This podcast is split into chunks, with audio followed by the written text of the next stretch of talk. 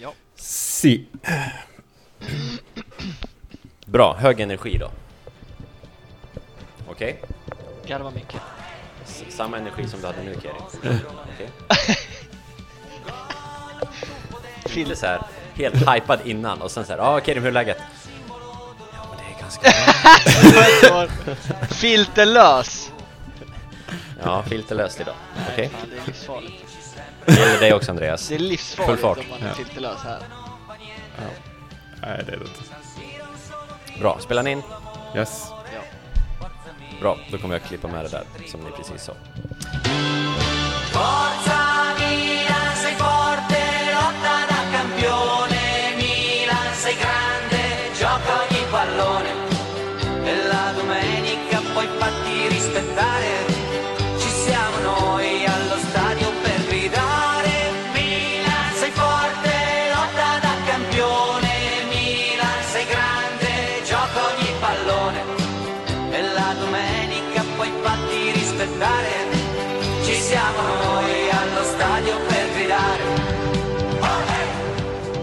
Varmt välkomna till Fossa degli Alci.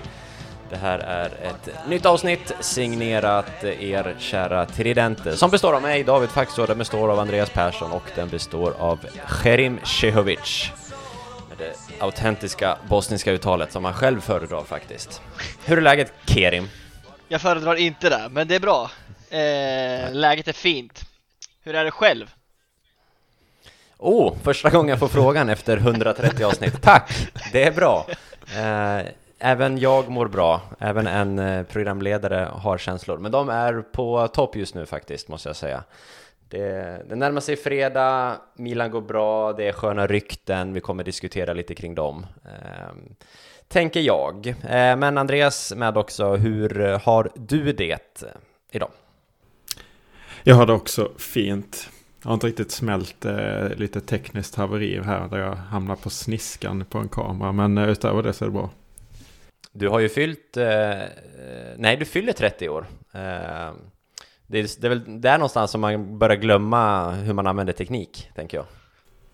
Alltså det roliga Mm. var att han inte ens glömde. Han, han lyfte ju bara telefonen och så löste sig allt. Han hade en utläggning i en, en kvart om hur, hur vi hade fel. Sen lyfte han telefonen och så löste sig allt.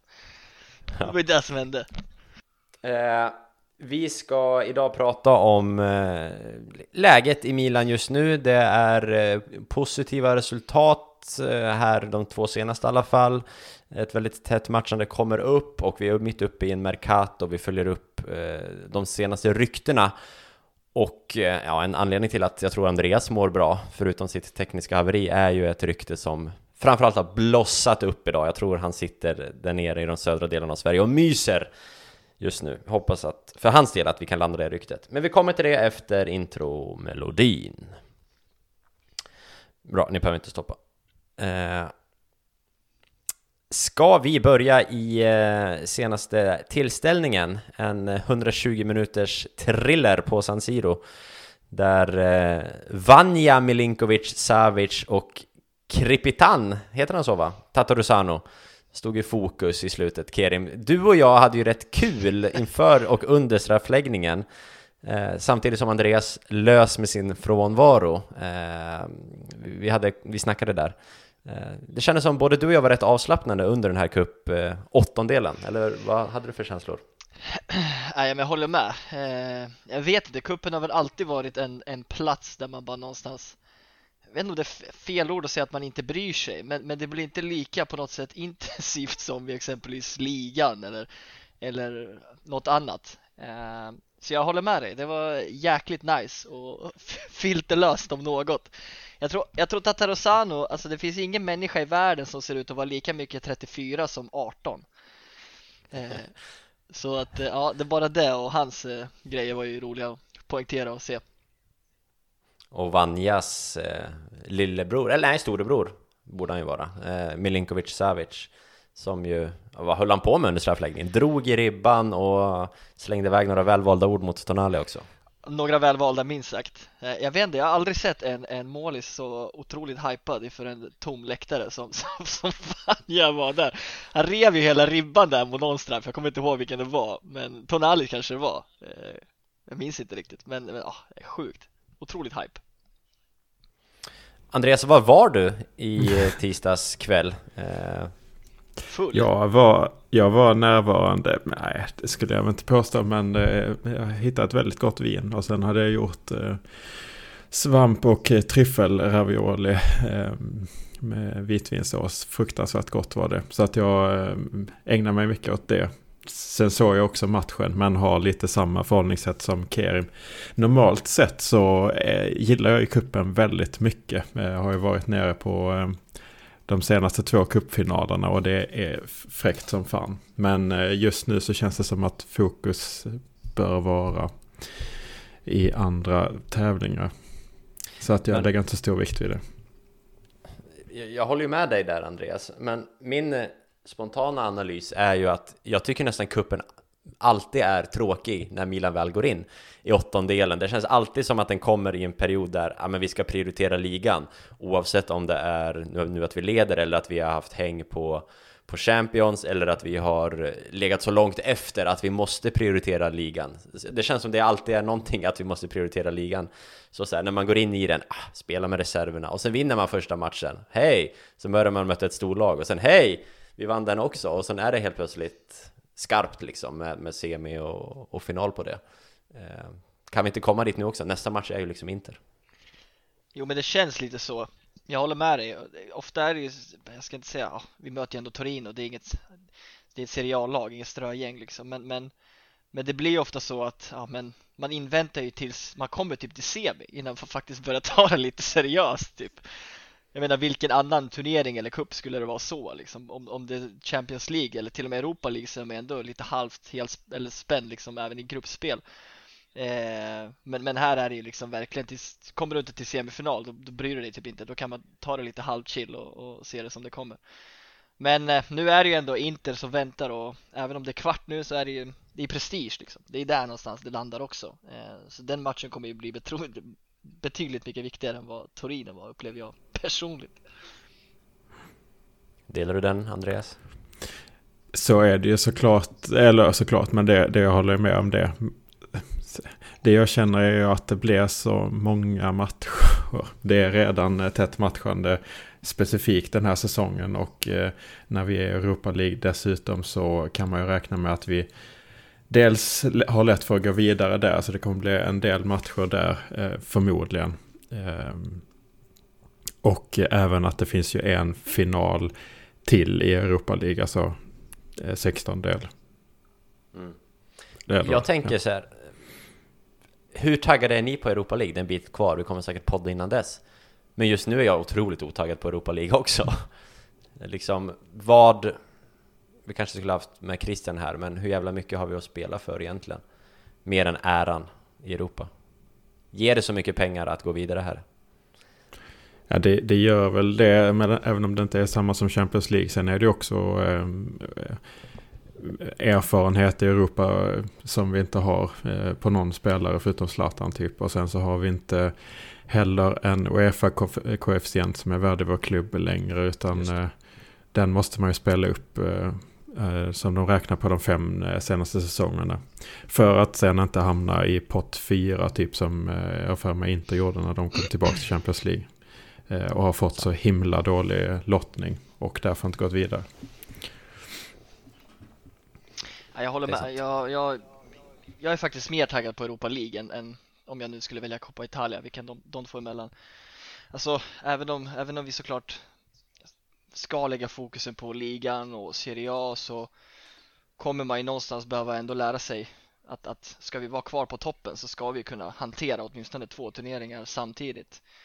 Och förhoppningsvis blir det ju även Champions League liksom till nästa säsong och då har jag svårt att, ja, då kommer det bli tufft matchande, det vill säga fler ska behöva spela och fler ska kunna komma in och, och göra det bra ifrån sig så jag tror Europa League ändå är någonstans viktig för att, för att hålla, i, hålla igång det, det här tempot.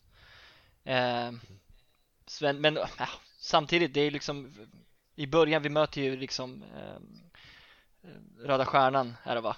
Shit, nu har jag glömt. Ja, Ja. Röda Stjärnan. Ja, det är det. Eh, Så det ska vi ju liksom fixa. Det är, sam, det är samma där liksom, när vi väl börjar röra oss uppåt. Det är då det börjar bli tufft och svårt. Och men ännu mer viktigt också. Eh, men, men jag tycker att eh, EL faktiskt är någonting som jag för första gången på länge tror att vi kan komma långt i. Mm.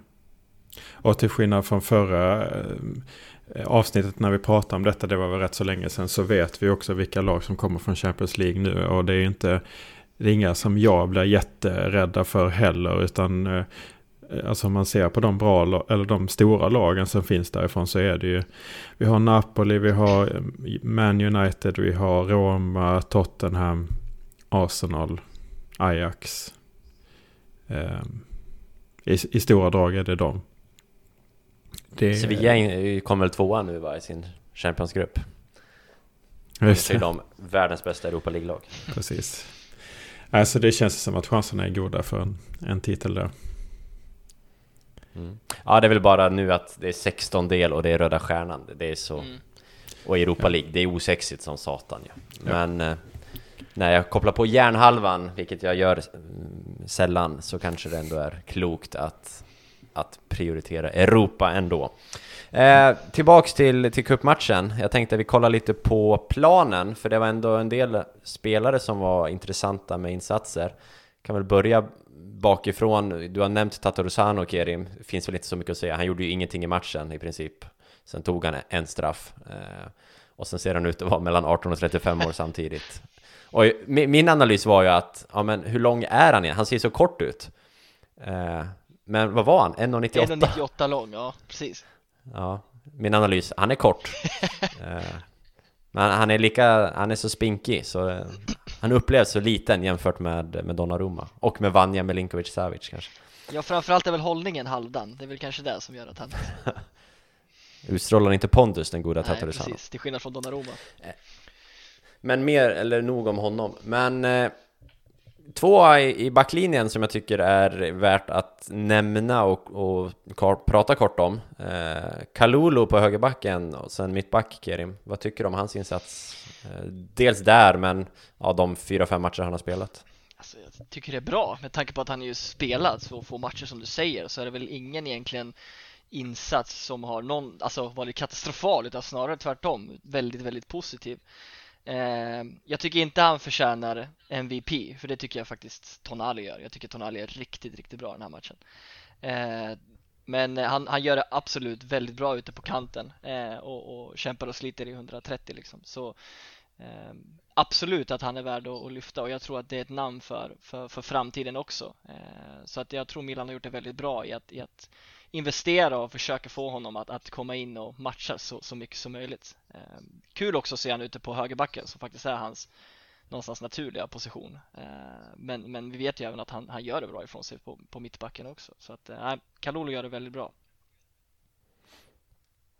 Jag tyckte ju att eh, han gjorde mycket saker bra och var mycket bra i det offensiva tycker jag. Men jag tycker att han var lite slapp i hemjobbet. Ehm, från högerbacken. Jag vet inte om det är att jag tittar nog extra noga på honom. Jämför man med Theo så var han säkert inte slapp, för Theo gör, varvar 180 ruscher hemåt med rätt slappa insatser hemåt.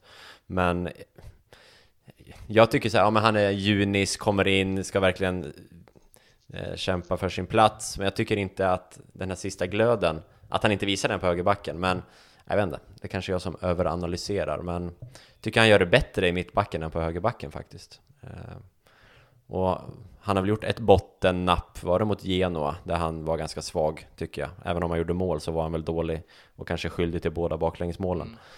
Mm. Ja, det, så, det men hittills, hittills Ja, nej, förlåt. förlåt att jag bröt dig, men det som imponerar mig ganska mycket är att han, alltså han kommer ju, han har, han har knappt spelat professionell fotboll liksom.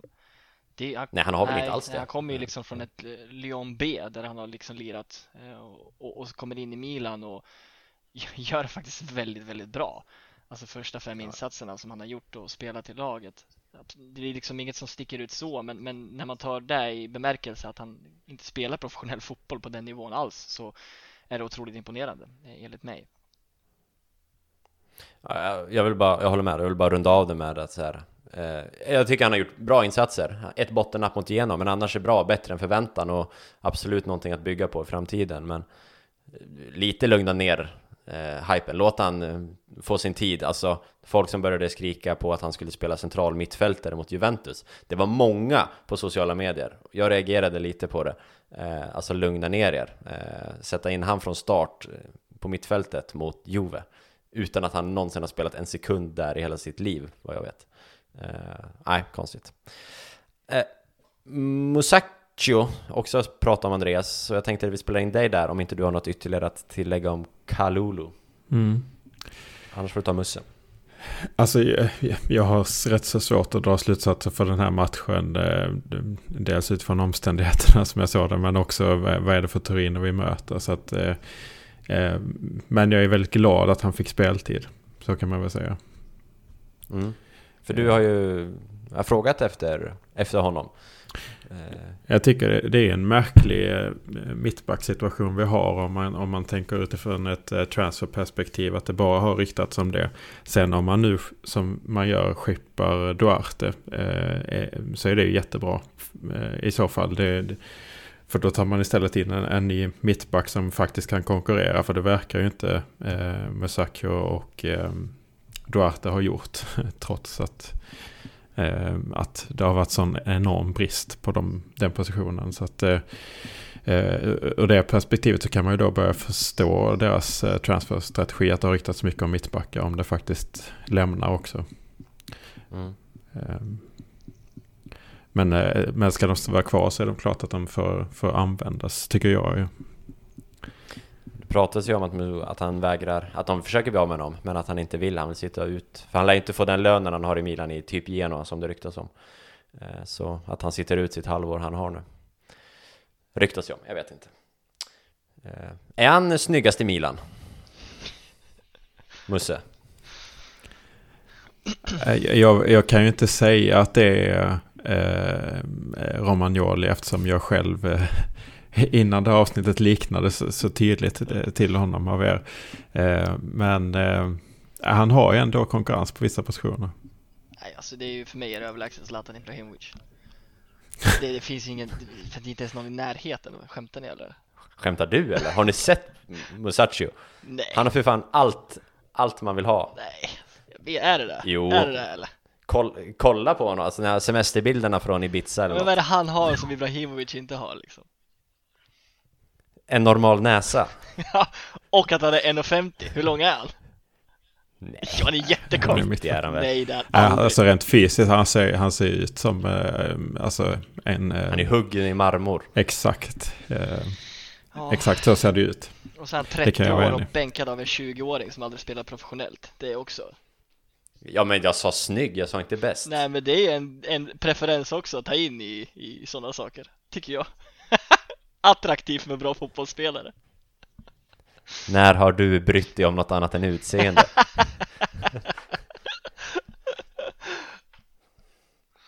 ja, nej, eh, han får helt klart och tydligt min röst. Jag tänker att jag ska eh, bekräfta detta genom att göra en liten omröstning på Fossa Delialcis Twitterkonto. Mm. Där heter vi Fossa Delialci. In och rösta. Eh, Okej, men då får vi ha tre alternativ då. Är det Musacchio, Zlatan och Romagnoli då? Paletta, Ja. Selemakers Drip. kanske? Uff, swag. ja, det är svårt. Selemakers sociala medier-game måste ju tonas ner. Herregud, vad håller Ja. belgaren på med? Jag vet Det är inte. katastrof.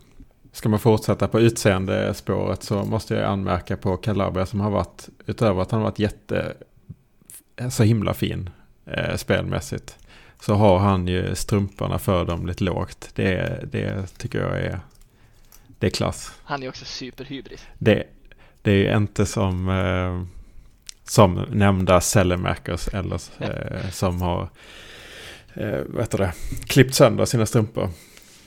Likt eh, Benazer som fått inspiration av Nangolan. Men eh, han har ju inget, han har inget att hämta där. Alltså, Kan du, kan du, för det är så här. När du sa det, varför man gör det, så är det så här, aha, är det därför vissa gör det? Kan du inte förklara varför man klipper sönder strumpor? ja men det ska ju vara för att eh, öka blodtillförseln i benen. Att det stryps åt eh, för tajt när man springer med med strumpor som har för tajt resår. Men jag tänker att det finns inga resår i, i världen som kan vara för tajt för Sellemakers vader. Alltså, det, är, ja, det är pinsamt. det är drip, det är swag. Ja, han är väl den, eh, han kan vara den spelare i världsfotbollen just nu som är, alltså hans profil utåt som han försöker bygga av sig själv är den som skiljer sig mest mot den spelare han faktiskt är. Eh, för han är ju en, en kämpe och en löpare eh, och en oglamorös spelare tycker jag. Medan han försöker bete sig som typ Neymar utåt. Jag vet inte. Även på planen också. Alltså vi diskuterade det någon gång när, när ehm, var det, mot, det var mot Genoa som, eh, som Zlatan jag saknas. Det har han gjort i majoriteten av matcherna. Men eh, även Theo då. Som ersätter med den här vinnarskallen. Men alltså på tredje plats så tror jag fan att det kanske är Sellemäckers. För han har ett jäkla driv på plan. Han håller på och skriker och han skäller på domare och han skäller ut alla. Han, eh, han tar verkligen plats. Topp tre vinnarskallar pratar du om alltså i Milan? Ja. Otippat namn på, en sån, på, den positionen. Mm. Ja, jag håller väl inte riktigt med. Eh, jag gillar honom som spelare och jag saknar honom. Han sägs ju vara tillbaka nu här i nästa match mot Cagliari. Eh, kommer behövas på, på planen tycker jag. Eh, men tufft för att ta mig till honom utanför planen just nu. Enig. Måste jag säga. Milan, Milan, conquistar. Jag tänkte att nästa steg i detta surr kommer att handla mer om transfermarknaden som ju är i full gång och det händer grejer och det är ju väldigt svårt att vara helt up to date eftersom det går ganska så fort. Eh, här i förmiddags Kerim så reagerade du på, skickade någon printscreen om att eh, Meite var så gott som klar och du reagerade, när fan hände det här? Ungefär. Eh, och det, det går ju fort när det väl eh, händer saker. Eh, ska vi börja i den ändan? Vad har vi på Meite från Torino? Vad har du Kerim?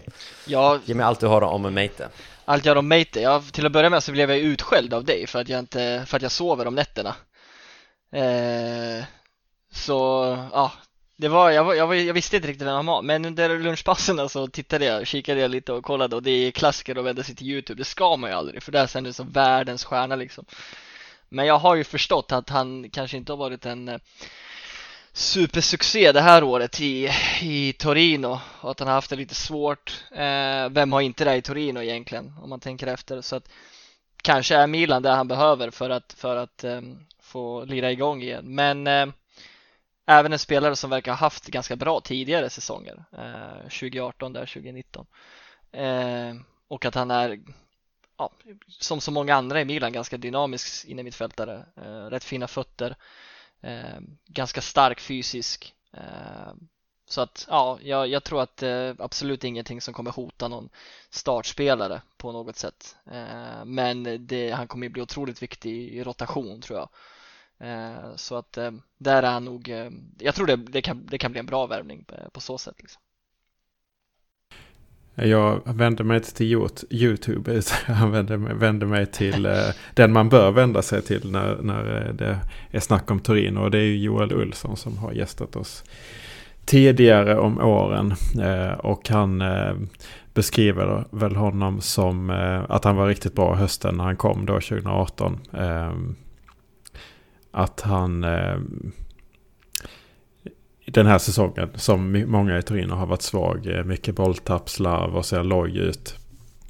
Medan han, eh, han då på den positiva sidan har visat sig då vara stark och bolltrygg och dominant. Det är ju svårt att inte likna honom till, till Kessie då. Eller att han ska ersätta honom i en, i en startelva. Alltså vara var vice så att säga. Så att det är väl lite så det låter eh, låter inte alls fel i, i, mina öron utan det är någon som kan... Eh, eh, jag har svårt att säga att han springer runt och är loj när, när Zlatan spelar till exempel. Så att den, den sidan eh, kommer man få, få rätt på tror jag. Och eh, förhoppningsvis så ser han bättre ut när han kommer till ett mer välmående lag. Eh, så. Jag har ju efterlyste det lite med Blomé, även om jag tycker att vi kanske inte behöver förstärka utan att det primärt är anfallet så är det ju, om jag skulle välja en position till så är det centralt mittfält för det är där vi är tunnast. Ehm, det jag menade då som jag kanske inte var så tillräckligt tydlig med är problemet med att ha ett, en trupp när man spelar 4-2-3-1 tänker jag är just centrala mittfältare och centrala anfallare för att du har bara en eh, eh central anfallare. Då måste du ha en backup som är någorlunda bra. Men den spelaren kommer att sitta mycket bänk normalt sett, tänker jag. Eh, och eh, eh, du har två centrala mittfältare. Då behöver du fyra eh, totalt, minst skulle jag säga. För problemet är, jämför med att spela 3-5-2 som Inter gör de kan ju spela, så har de tre centrala mittfältare. Är det verkligen katastrof där? Nu har de ju många fler eftersom de behöver fler. Så då har de kanske sex centrala mittfältare eller något i den stilen. Men även om de skulle skada så pass många att de bara har två kvar, ja då kan de gå ner till tvåmanna mittfält. Eh, eller de kan gå ner till att spela med en central anfallare om, om Lukaku eller Lautaro är skadade. Men vi kan ju liksom inte gå ner, det finns, man kan inte gå ner till lägre än en anfallare. Man kan inte gå ner till lägre än två centrala mittfältare. Vi, och då är det det som är dilemmat med att bygga en trupp, tänker jag, med 4-2-3-1. Uh, och, mm. och i och med att Kronic, som vi tänkte var central mittfältare, inte verkar vara det i, i eh, Piolis eh, ögon. Så kände jag att det är väl den positionen efter anfallet som vi behöver förstärka. Och det, det känns bra rent numerärt. Nej, nej jag, jag håller med. Så eh, man kan ju bara hoppas att att Meite, det är klart, han går inte in med inställningen att bli fjärde val, men eh, så här, preliminärt så kommer han ju vara ett tydligt fjärde val med möjlighet att kämpa sig in och närmare en startelva. Men Nej, nej, alltså, det är klart han inte kommer acceptera så liksom. Han är en professionell spelare. Alla ska ju på den nivån slåss om en, om en plats i laget. Men jag tänker att eh, hade jag spelat i Torino och blivit erbjuden en alltså en fjärde plats i Milan, scudetto-lag, då hade till och med jag varit skitnöjd. Eh, så att lite den, den, den, det utgångsläget tror jag också, tror jag också han, han har. Men eh, självklart så hoppas man ju att, att han ska liksom försöka ta för sig och kämpa sig uppåt. Jag menar han är ju 25-26 år så han ska ju någonstans inom åtminstone tre år vara i sitt prime. Så, eh, så vi får ju hoppas att han har något att erbjuda och, och komma med eh, framöver. Eh, summan det pratas om eh, i tider där vi är väldigt eh, noggranna på ledningsholm vad vi, vad vi gör och vad vi inte gör med ekonomin. Eh, det senaste jag läste, nu ska jag nästan ta fram det samtidigt så att jag inte hittar på någonting. Men det var väl, eh, det Di Marzio säger i alla fall, och han har väl varit sådär på sin noggrannhet på Milan, om man får tycka och tro som många gör på, Inst eller på Twitter. Eh, många milanister är upprörda på Di för att han ofta haft fel senaste tiden. Jag håller inte riktigt med. Men hur som, eh, lånar in honom för en halv miljon euro. Eh, och kan köpa loss honom för åtta plus lite bonus eventuellt. Eh, är det en rimlig summa? Eh, vad tänker ni där? Men det är bara koncept liksom. Eh, att han... Eh, Option är ju väldigt tacksamt i det här läget. Känner jag eh, om vi har lite nödläge då ändå på positionen så är det ju en, eh, en perfekt lösning. Och jag är faktiskt förvånad att eh, Torino går med på det här. Eh, de brukar vara rätt så luriga att förhandla med. Mm. Så det är bara en, alltså det är ingen så här, det som pratas nu, ingen eh, tvingande option på något vis, utan det är en, en helt frivillig option. Ja, så har jag tolkat eh, situationen. Kerem, har du inga batteri i dina hörlurar? jag vet inte vad det är, jag får hoppa fram och tillbaka. Jag fattar inte mina, ja de hörlurarna som vi pratar i då. De tar ju slut så jäkla fort men eh, jag ska passa mig för att ha eh, den här för nära min mun. Förra gången blev det ju så, då lät det nästan som att jag stod och blåste, blåste in i micken liksom. Men eh, jag tror det är lugnt. Jag vill bara föra till protokollet att jag i min arbetskalender har lagt in, som alla mina kollegor kan se, har lagt in en post eh, i kalendern som heter Be Kerim ladda sina hörlurar jag klockan har, 10 i förmiddags. Jag har laddat eh, vilket, David. Vilket jag gjorde klockan 10 i förmiddags. Men nu är du alltså ungefär 37 minuter in i avsnittet eh, Slut på batteri i hörlurarna. Det, det är någonting som behöver göras. Ja, det är bedrövliga airpods. Alltså jag vet inte vad det är. Eller så är det bara att man, när man pratar i messenger att det drar massa batteri Vilket låter ologiskt för jag, jag har ingen aning om hur det där funkar. Men, men ah, jag vet inte. Men nog om det. Eh, övriga rykten, Andreas. Yes. Oj, oj, oj. Yes. Vad du mös. Ja. Eh, jag bara kände det på mig. Eh, att du sken upp i förmiddags här. Eh, Mario Mandzukic. Eh, om det har ryktats tidigare så har det väl inte ryktats så på riktigt som det känns nu ändå va?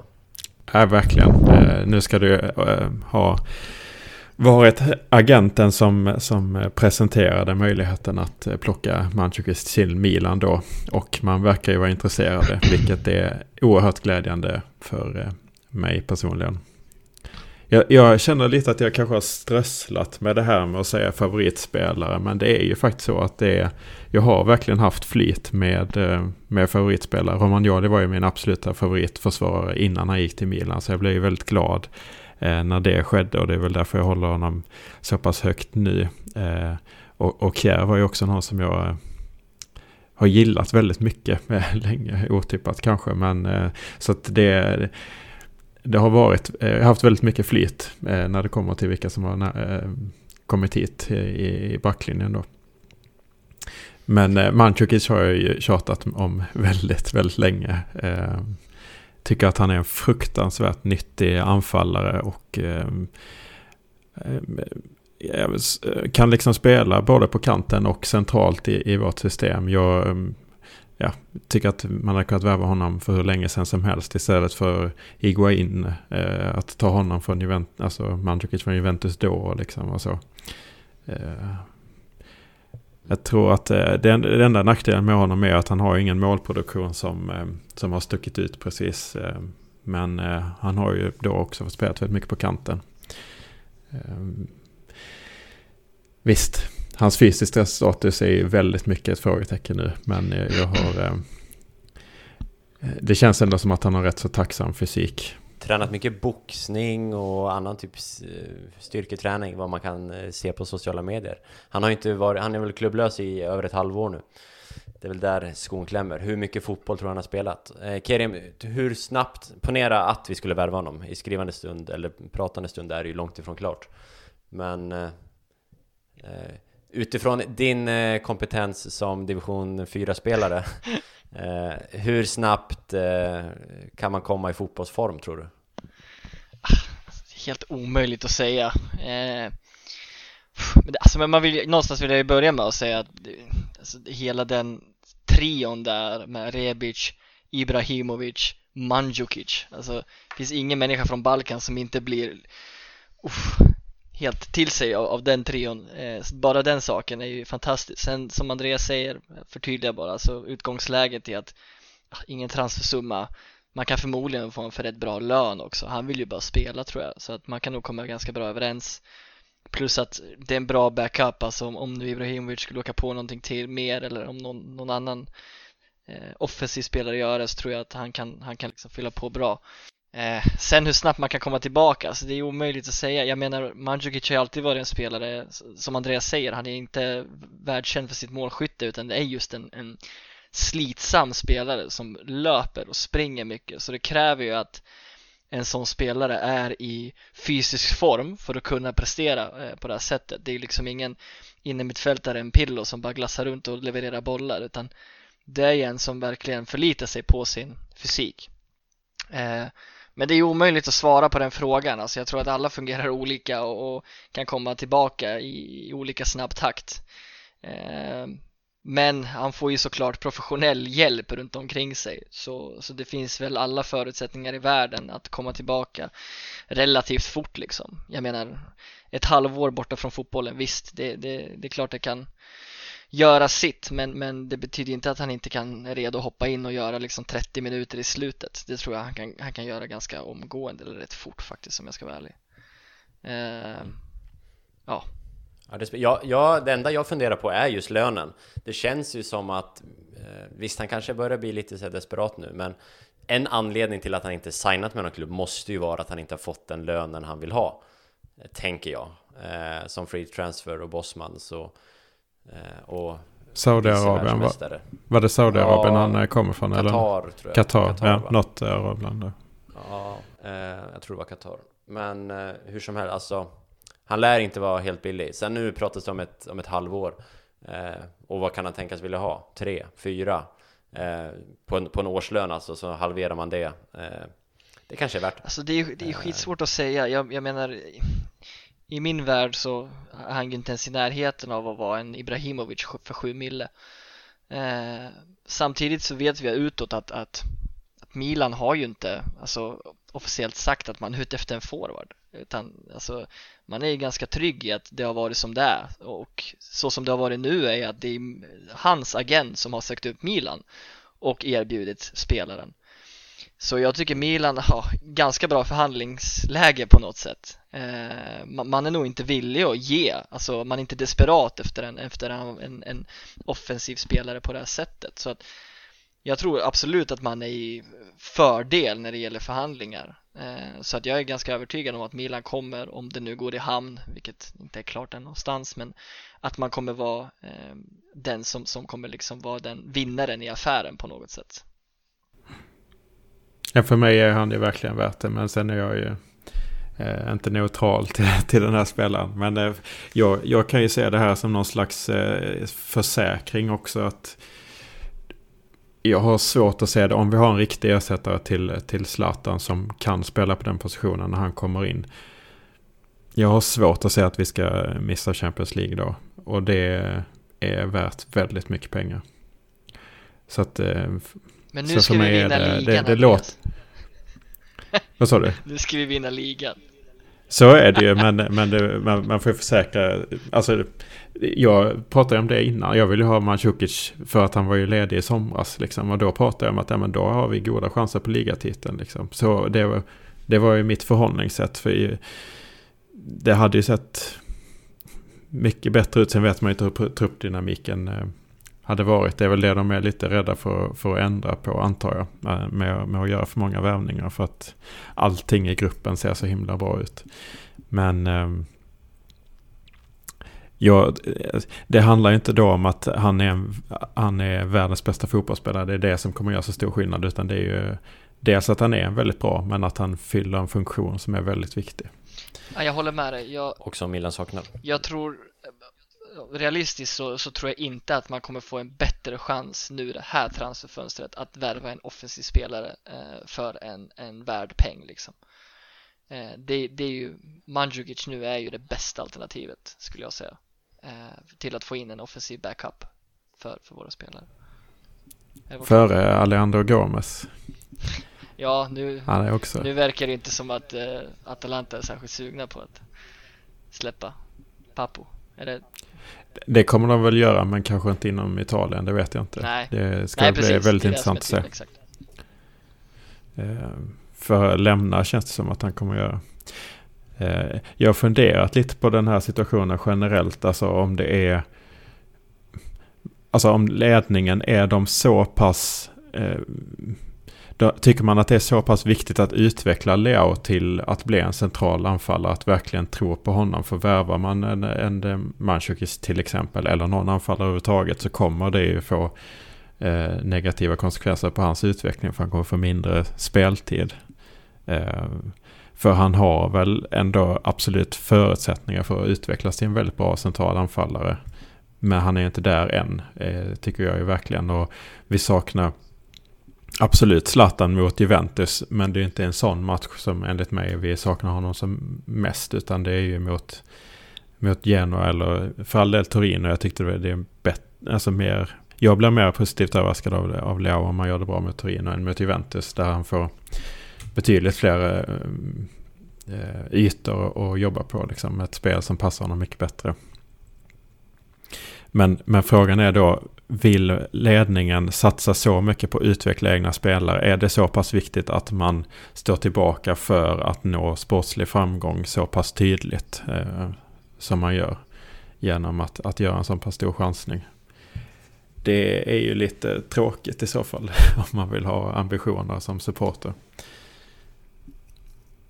Ja, då, då beror, frågar man sig vilken mentalitet man har. Eh, om det är liksom det här långsiktiga projektet. Men med projekt och sånt brukar inte man ha så, så, så bra tålamod i, i Milan. Så jag hoppas att man kan se Leao som en central anfallare men eh, det, det förstörs ju inte per se bara för att man värvar en Mandzukic liksom. Han kommer ju få sina chanser fortsatt. Mandzukic kommer inte vara redo att spela förrän eh, om ett tag liksom i så fall. Och, nej, jag tycker att eh, bägge de tankarna i luften samtidigt. För jag ser gärna Leao som en central pjäs. Jag tycker han är mycket bättre just nu centralt än vad han är på kanten. Här senast i, mot Toro i kuppen som var ju svag i första halvlek tycker jag. Eh, men lite bättre i andra. Så mm.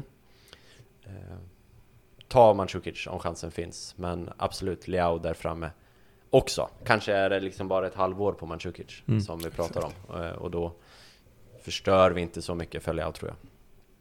Nej, jag tror absolut inte det. Men jag tänker att om det är därför man har, har agerat som man har gjort hittills. Liksom. Sen har vi ju en mittbackssituation där Milan har varit aktiva hela tiden eh, och det har ju framförallt varit eh, fransosen eh, Simakan Strasbourg. Eh, där är jag helt blank vad det är för typ av spelare som jag gissar att vi alla är, om inte Kieran har sett ett YouTube-klipp. Men vilken, ja, man blir ju trött på den här förhandlingen. Vad har vi haft? Milan visar intresse, eller visat intresse ganska länge över flera transferfönster. Eh, nu lägger man ett nytt bud, eh, Strasbourg säger nej, eh, Strasbourgs 14 supportrar hånar Milan öppet i sociala medier att Milan inte kan värva från Strasbourg som är i Ligue 2 Milan höjer sitt bud samtidigt som spelaren går och skadar sig eh, Spelarens agent går ut och förnekar detta, säger att nej han är inte skadad, han är frisk. Eh, Någon timme senare går klubben ut och säger han kommer missa två månader. Eh, Eller vad det var, sex veckor, åtta veckor. Eh, Och Milan sägs fortsatt vara intresserade eh, Samtidigt som Red Bull Leipzig eh, har ett mycket högre bud. Är det någon form av summering av vad läget ligger just nu med den här mittbacken som Milan verkligen, verkligen verkar vilja ha? Vad, Vad, vad tycker ni om, om hela den här soppan? vad, vad får ni det här? För det har ni pratat om innan också. Att Strasbourg spelar i, i Ligue 2. Gör de inte det? De spelar, ja, alltså det vanliga är Strasbourg så spelar de i Liga 1. Jag kollar. Ah, 15 plats. Okej, jag bara, okej, det här baserar jag helt på på krig mellan Milan Twitter och de 14 Ja, okej. Strasbourg-twittrarna som kan, De har liksom använt ligg dö Ja. Ja. eh, som, Men det är kanske för att de är så dåliga i ligg Ö Så att de kommer åka ut eh, I så fall får jag revidera mig Så nu, då är jag med. Ja, jag kollar ju en del fransk fotboll ändå. Det ingår ju på Europatipset. Så att då får jag ju konsumera den ligan ibland. Och där har jag sett Strasbourg. Ge oss då en analys av Simakan Varför Milan, Maldini, Massara verkligen vill ha honom jag har inte riktigt det fokuset. Men, eh, men eh, om man ska prata seriöst om det så kan man ju till, tillämpa samma eh, grej som med, med Leao. Liksom att man står i vägen för andra spelares utveckling när man värvar nya. Och vi har ju flera som har visat potential tycker jag på den positionen. Så att det är ju en, det är ju en parameter att ta hänsyn till i den här situationen soppan. Ja, alltså hade vi bara haft massa, massa Musachios i truppen, Chiaro, Masaki och Duarte typ, då hade man ju fattat att man vill plocka in en, juni, eller en ung spelare som man är. Men nu har vi ju Gabbia och Kalulu, Kerim. Fattar du någonting här? Nej, alltså det är alltså, Värvningar är väl alltid viktiga liksom, men frågan är ju hur långt man är villig att gå liksom för att få in en spelare. Det här har ju varit en soppa som är helt oändlig liksom. Fram och tillbaka hela tiden och det, det, det är nästan varannan tweet handlar om den här, den här killen som ingen verkar veta mycket om liksom. Eh, förutom kanske Milans ledning som är helt fast på, på honom. Eh, så jag vet inte, jag, jag tycker väl alltid konkurrens är bra liksom. Och visst, någon kanske får mindre speltid, någon kanske får mer speltid men i slutändan så tror jag det utvecklar samtliga om man har, om man har rätt inställning och, och, och, och eh, kämpar för sitt. Så att, jag vet inte, jag vill väl bara att den soppan ska ta slut någonstans så man slipper läsa liksom om det hela, hela tiden. Eh, och att eh, de här 14 Strasbourg-supporterna kan lugna ner sig. Behöver vi en mittback då? Om jag säger så. Är det där man ska lägga pengar och fokus? Nej, alltså nu, nu tycker jag inte det. Eh, jag tycker att man ska ha en offensiv spelare, men det verkar ju inte ledningen tycka på samma sätt. Eh, jag, jag, tycker inte, jag tycker man ska hitta först en offensiv spelare. Eh, jag var inne tidigare på att man behöver en högerback också men det har varit innan säsongen och jag tycker Calabria, jag får ta tillbaka det lite grann för Calabria har gjort det väldigt, väldigt bra. Så att jag, jag, jag, tror fokus bör ligga på att få in en, en, en offensiv spelare som kan täcka upp. Sen, är det ju, sen har vi ju drabbats mycket av liksom någonstans försöka hela tiden utgå från att man, man har oftast en frisk trupp liksom. Och vi har ju alltid var, vi har ju haft otur med det här verkligen senaste månaderna. Alltså många har varit borta och det är klart att när man ser utifrån det att vi har behövt slänga in Calabria på innermittfältet och Alltså det har varit fram och tillbaka på det sättet. Då är det klart att man skulle behövt en förstärkning på alla positioner. Men det är svårt att alltid utgå från att liksom halva truppen kommer vara skadad eller åtminstone 6-7 som det har varit i Milans fall nu. Ehm, men om vi utgår från att vi har en frisk trupp där så tycker jag det behövs mest påfyllnad på offensiv planhalva. Ehm, och framförallt en backup till Ibrahimovic då såklart. Så att utifrån det så nej, vi behöver väl egentligen inte desperat jag efter en, efter en eh, mittback anser jag. Och då tänker jag att den här Simakan måste vara någonting speciellt. Eh, Red Bull Leipzig ser väl honom som en ersättare till, vad heter han, Upakamenko eh, som alla jagar för mycket högre pengar. Eh, och det är väl det det pratas om. Och de har ju historiskt sett haft ganska bra koll på på sin scoutingverksamhet. Så jag, vet, jag har inte sett en sekund av honom spela liksom, men han bör ju vara bra. Ja. Eller ha potential att bli väldigt bra. Så det är fråga, alltså... alltså Maldini och hans kompisar har ju plockat in spelare tidigare som vi knappt har vetat om, som har gjort det jäkligt bra eh, och har blomstrat som satan hos, hos oss. Så visst, de kanske vet någonting som vi inte vet. Så kan det alltid vara. Eh, men utifrån en ja, utifrån en som inte sett han spela så är det väl givet att svaret är liksom nej, vi måste inte värva in han. Milan, Milan, corre va, più nessun ti fermerà. Milan, Milan, il mondo intero puoi conquistar. Vi ska runda av det här avsnittet med att eh, prata om en eh, person som inte längre är en del av Milan. Eh, Boban Däremot så är han inne i en process mot Milan, eh, där det har hänt en del intressanta grejer de senaste veckorna. Eh, har skrivits lite kort om det på, eh, liksom på gemene engelskspråkig Twitter, vilket är så liksom det når de breda massorna, men jag tror inte riktigt de flesta, inklusive jag själv, har så bra koll egentligen vad som har sagts och vad som har gjorts och var landet ligger. Andreas, du har däremot kikat lite extra på det, så du får gärna, eh, det du vet, mm. vad har hänt? Vad är status? Men det som är, är intressant rör väl egentligen inte så mycket Boban, eller inte det jag har konsumerat i alla fall, utan det som är väldigt intressant är att eh, jag menar Maldini, Massara har fått eh, sitta i rättegångssalarna och redogöra för hur de arbetar. Eh, I och med att det är det som är själva processen, eh, rättegångsprocessen handlar om. Så man har ju fått en inblick på hur ledningen jobbar på ett helt annat sätt som, eh, som jag inte kan tänka mig har, har hänt någonsin tidigare. Eh, åtminstone inte vad jag har hört talas om. Utan det är en sak att de säger vad de gör till media. Det är väldigt lätt att ljuga för media. Men det är en helt annan sak att sitta och ljuga i en rättegångssal och, och begå mened. Liksom. Så att här får man ju mycket utgå från det som Maldini och Massara säger är sant. Men eh, hela grunden till rättegången är väl, rätta mig om jag har fel, att eh, Boban typ eh, stämt Milan, jag vet inte om det är den terminologin, men eh, efter att han fick sparken. Eh, och ja. begärt pengar, intressant. Så har jag också förstått det, ja. Mm. Yes, ja, men vad har sagts? Eh, ja, men det, det, som man lär sig i den här texten till exempel är att eh, Massara tydligt deklarerar att han jobbar under Maldini. Det är Maldini som har kontakt med Gazidis och det är han som har kontakt också med, eh, med ägarna i, i klubben. Eh, som, eh, som representeras eh, i många av de här förhandlingarna eh, av någon som heter Giorgio Furlani. Eh, som representerar Elliot då.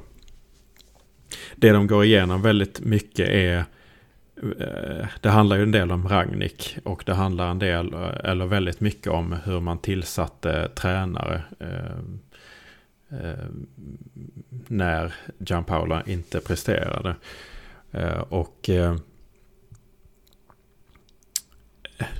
det är rätt så mycket som sägs om Ragnik som kanske är intressant i sig. Men, eh, men det verkar ju till exempel som att Maldini var helt oinsatt i vad som hände. Han, han var verkligen inte informerad om att... Han var informerad om att, att de hade åkt och, och träffat honom för att diskutera om han skulle, skulle mm, eh, ersätta Gianpaolo med Ragnik som tränare då. Eh, i, i, oktober eller när det måste det ha varit. Men inte mer än så. Och han försökte hela tiden fråga om Ragnik. Men hur var det på det här mötet och sådär. För att eh, det känns relevant för mig att veta som, som, eh, som ansvarig för sportsektionen. Att, eh, att ha koll på deras planer med Ragnik. Men där ska Gazidis inte ha lämnat några svar. Eh, så att det är ju, är ju skumt i sig. Men eh, man får ju också, jag har ju varit kritisk till ledningen och då får man ju lite inblick i vem som, som är ansvarig för vad och spelet och, och bakom kulisserna eh, en del då. Eh, de namn som nämns som man var intresserad av att ersätta eh, Gianpaolo med var ju första hand eh, eh Marcelino, den spanjoren som haft eh, Valencia, Sevilla och, och, och, lite så. Det var deras första val, men, men eller den, en av dem som de väldigt tydligt pratade med. Eh, och de som reser för att prata med är ju då Maldini, Massara. Jag kommer inte ihåg om Boban var med då.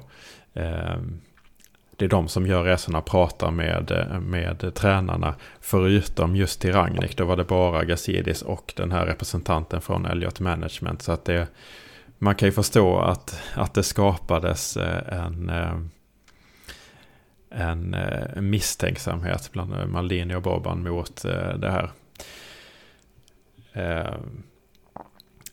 Men eh, det jag är intresserad av nu är ju egentligen hur Maldini och Massara jobbar eh, och, och vad de har presterat. Och det var det som jag var eh, en del av min kritik mot dem tidigare var ju att Pioli var ju väldigt tydligt inte förstahandsval. Eh, utan det var Spalletti, verkade som utåt och så har det verkligen också varit när de redogör för det i, i rättegångssalen då. Eh, de träffade Spalletti, eh, Maldini, Massara var väldigt imponerad av hur hans eh, eh, auktoritet och aura eller så, eh, typ, de ordvalen jag tolkade som. Och det har jag jättesvårt för att förstå utifrån. Men, men man, förstår, man vet ju inte hur det ser ut inifrån. Men, men jag förknippar ju inte eh, Spalletti. Framförallt inte tiden i Inter med att han har aura. Utan eh, raka motsatsen. Det Eh, men jag det... måste bara fråga, det du har läst är en transkribering av eh, rättegångsprotokollet eller? Alltså det är ja. rättegångsprotokollet i princip? Ja, precis. Eh, alltså det är jag har ju läst det på Culture Finance som är en sån sida om, om fotboll och, och ekonomi och ja. så. Men de har ju direkt transkriberat från, eller tagit transkriberingen från, från yes, yes. det Maldini och det Massara säger från, från i rättegångssalen då. Yes. Och då tänker jag hur himla annorlunda allt hade sett ut om vi hade haft Spalletti istället. Det blev inte Spalletti för att eh, han ville ha för hög lön. Han hade ju jättehög lön i Inter och eh, fick ju sparken därifrån. Så att han, han eh, tjänade ju mycket pengar och var inte så intresserad av att gå ner så mycket i lön.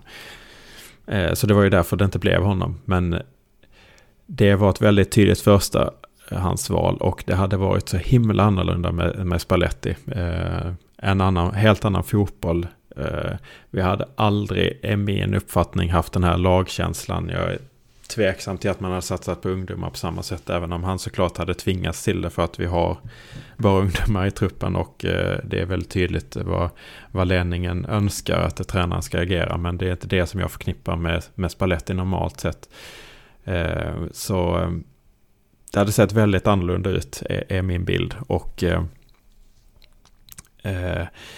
jag har ju, om jag håller Mandzukic väldigt högt så håller jag ju Spalletti väldigt lågt. Så det, det påverkar ju min, min eh, det jag säger eh, väldigt mycket. Det är, det är den person som jag tycker minst om i fotbollsvärlden. Alla kategorier skulle jag nog säga. Eh, Men, eh, för, men förutom, han är sån, eh, han är så ovärdig gnällspik och eh, ja, Det är stora ord när det finns sådana som Bonucci och Chiellini och Lichsteiner och ja, det är inte samma nivå. Jordi Alba och andra charmörer. Selemakers. Ja, Conte är ju inte heller någon favorit, men Spalletti är ju värre. Det tycker jag. Men båda har ju samma egenskaper att det är alla andras fel. Eh, och eh, ja, de har ett sätt så att de hela tiden vill framhäva sig själv när det är en lagidrott som man handlar, eh, det handlar om. Eh, så, som jag tycker är väldigt oklädsam som tränare. Men det kanske är... Ehm, eh, onödigt kan många tycka att, att dra upp det nu. Nu har vi Pioli och det har vi ju. Men om man ska tänka på vad vi har för sportslig ledning så får man också utgå från eh, vad de har presterat.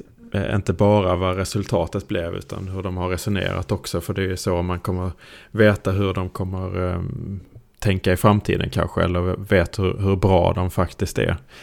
Ehm, jag tycker där jag sitter eh, långt ifrån där saker sker såklart så jag har inte alls samma insyn. Men jag tycker att Spalletti hade varit ett så fruktansvärt mycket sämre val. Eh, och att man då har valt Pioli, om det är bara, eller stor del tur. Man har ju fått, trots- trots allt fortfarande valt honom. Alltså det, det ska man ju inte säga någonting om. Det finns ju fler än de två tränarna att välja på. Så att det är ju fortfarande ett bra val man har gjort. Men eh, men eh, Spalletti som förstahandsval var jag väldigt kritisk till eh, då och nu verkar det vara väldigt etablerat att det var han som, han som var det också. Eh, Ja, det är spännande.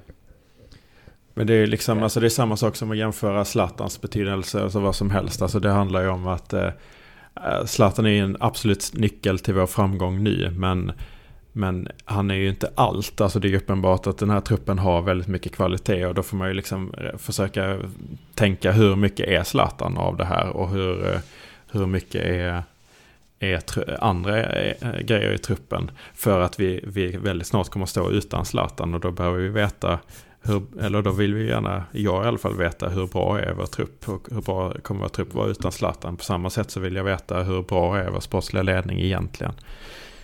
Så. Eh, Mm. jag, jag, jag kommer att tänka på, eh, jag har ju pratat så himla mycket om det här, så jag ska, men jag tycker att det finns en, en, en liten ny poäng i det här. Och, och eh, eh, om man jämför då med att vi tog hela tiden tränare som var oprövade. För att, alltså om man tar Maldini då. Så, så, så gjorde vi det i, i uh, Inzaghi, Gattuso och Cedorf. Och, och just de tycker jag är väldigt intressant att kolla på. För att jag ska ju öppet och ärligt erkänna att eh, av eh, de tre spelarna så vet ju jag vem, vem jag trodde eh, skulle lyckas. Eh, jag vet inte hur ni känner eh, kring det. Inför, absolut. Matten Jag- med hjärnan av dem. Ja, precis. Ja, alltså det, eh, jag menar, Inzaghi hade tränat Primaveran, Gattuso hade liksom slitit på Grekland och andra skumma destinationer och så. Eh, medans då, det då, alternativet var Cedorf som var spelintelligent, han var mittfältare som, som är oftast de som lyckas som tränare, eh, vad vi ser nu.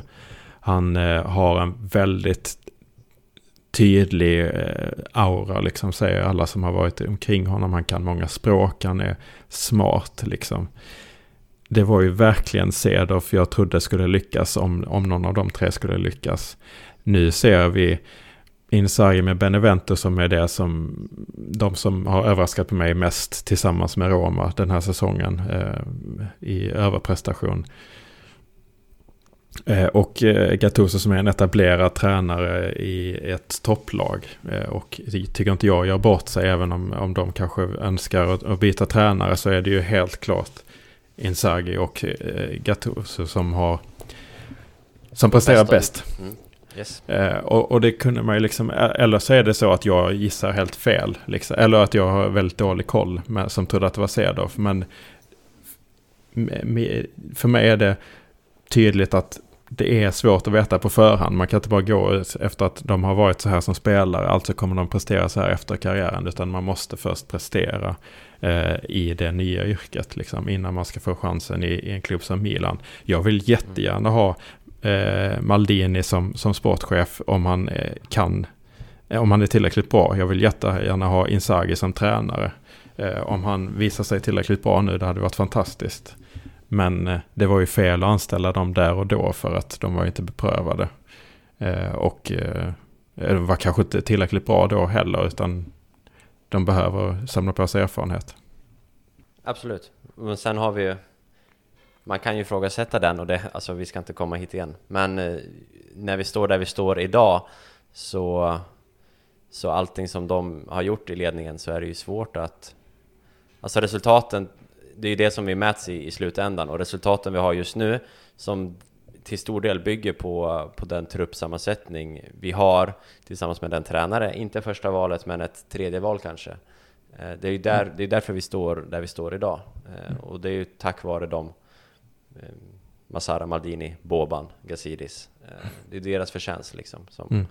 Så är det ju. Sen, sen så förstörde de ju förra säsongen direkt genom att anställa fel tränare, fullständigt fel tränare sett Ja, till spelet. då har de ju förhoppningsvis Så att- lärt sig av sina Precis. misstag och förhoppningsvis har de lärt sig av det här Spalletti-snacket också.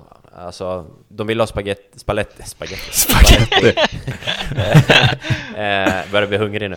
De ville ha Spalletti. eh, Fick makaroner. Det blev, blev inte han eh, på grund av pengarna primärt då. Eh, valde ett andra, tredje val, eh, blev en större succé. Förhoppningsvis har man lärt sig något stort av det också. Att det inte är... Eh, Nej, ja, alltså, självklart. slut. Så, så man, det är ju bra nu och förhoppningsvis har de lärt sig av sina misstag. Så det kan ju bara, det kan ju inte bli sämre liksom. Nej, Och jag precis. tycker att resultatet vi har just nu är helt okej. Absolut. Och, sen, och då är frågan hur mycket som beror på den här eventuellt tur ändå med att inte få spela lätt. Det, men det, det är absolut så att de lär sig av sina misstag. Men det skulle ju inte... Alltså det kostar ju en hel säsong. Eh, valet av Gianpaolo. Det är ju den typen av beslut är, blev väldigt kostsamma. Eh, så att det är det jag menar att man skulle inte gjort den chansningen. Men jag behöver, vi behöver inte dra den, det var inte meningen att dra den diskussionen igen. Jag tyckte det bara var intressant just med de tre tränarna. Att det blev så annorlunda än vad man trodde. eh, för att det går inte att veta på förhand, precis som det inte gick att veta med, med Maldini då. Ja, precis. Ja, det, det är spännande och spännande eh, att, det har, att de får prata sport, eh, sportslig ledning i, i rättegången. Vilket, Mm. som du sa, det, det ger ju en annan tyngd mot att prata med en domare kontra att prata med eh, calciomercato.it, eh, så att säga. Och Boban har väl vunnit, eller jag vet inte om det är helt klart, men Milan skulle betala pengar till honom också, kan man väl ändå säga.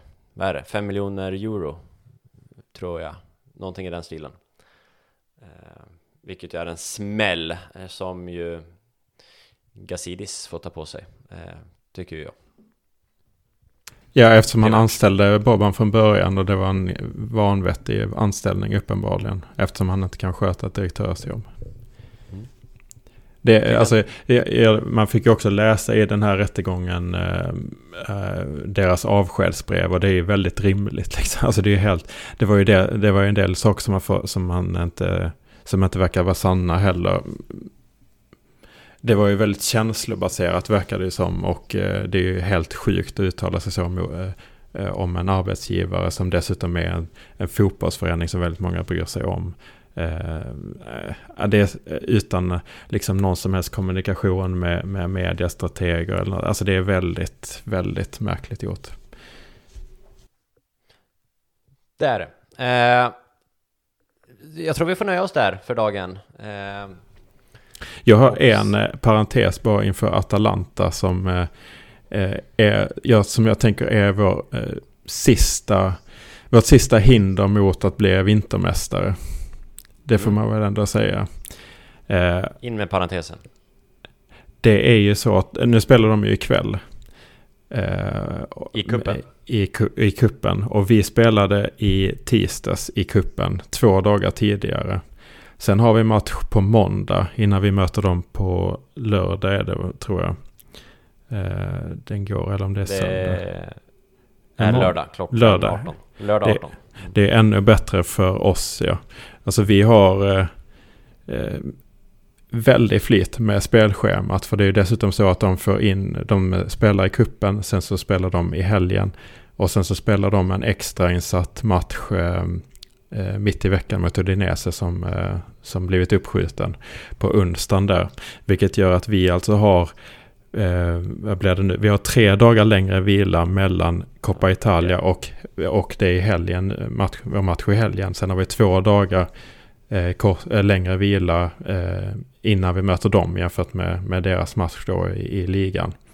Det är väldigt, alltså jag, i och med att jag sysslat mycket på, med, med spel och sånt så pratar man ju om sannolikhet och jag skulle säga att det här är minst f- fem, kanske 10 procent. Alltså det är väldigt stor faktor i, eh, i fördel för, för Milan. Vilket motsvarar alltså väldigt, om en väldigt tydlig nyckelspelare är borta. Så här, så stor fördel är det för mig framförallt med tanke på hur Atalanta spelar med sitt intensiva spel. Så eh, optimism inför den med, med flera spelare som är på väg tillbaka och sen mycket fräschare ben. Positiv parentes Kerim. Vi rundar av eh, med de eh, härliga betryggande orden. När Andreas går in i sin betting-persona så, så känner jag mig trygg. För att jag vet att du inte slänger pengar på magkänsla utan du baserar dina bett på, på saker och ting. Jag sitter ju på Milan som, eh, som Scudetto-vinnare till 23 gånger pengarna. Ja. Nere, nere på fyra och eh, det kan vi också ta nu för det är alltid intressant att uppdatera tycker jag. Milan är ju tredje favorit till att vinna ligan nu. Eh, bedöms ha ungefär 20% sannolikhet medan, eh, medan eh, Inter är favorit strax före Juventus. Hur mycket la du då innan? Hur mycket bettade du? Det behöver vi inte gå in på. En tia. Grattis! Eh, stort tack för att ni har lyssnat på det här avsnittet av podden, av Älgen. Eh, hör av er på Twitter, det kommer ju en omröstning om vem som har Milans mest fördelaktiga utseende. Är det Zlatan, är det Musacho eller är det Romagnoli eller någon annan? Eh, hör av er där, på den vägen. Med det så säger vi tack för idag och hejdå. Verkligen,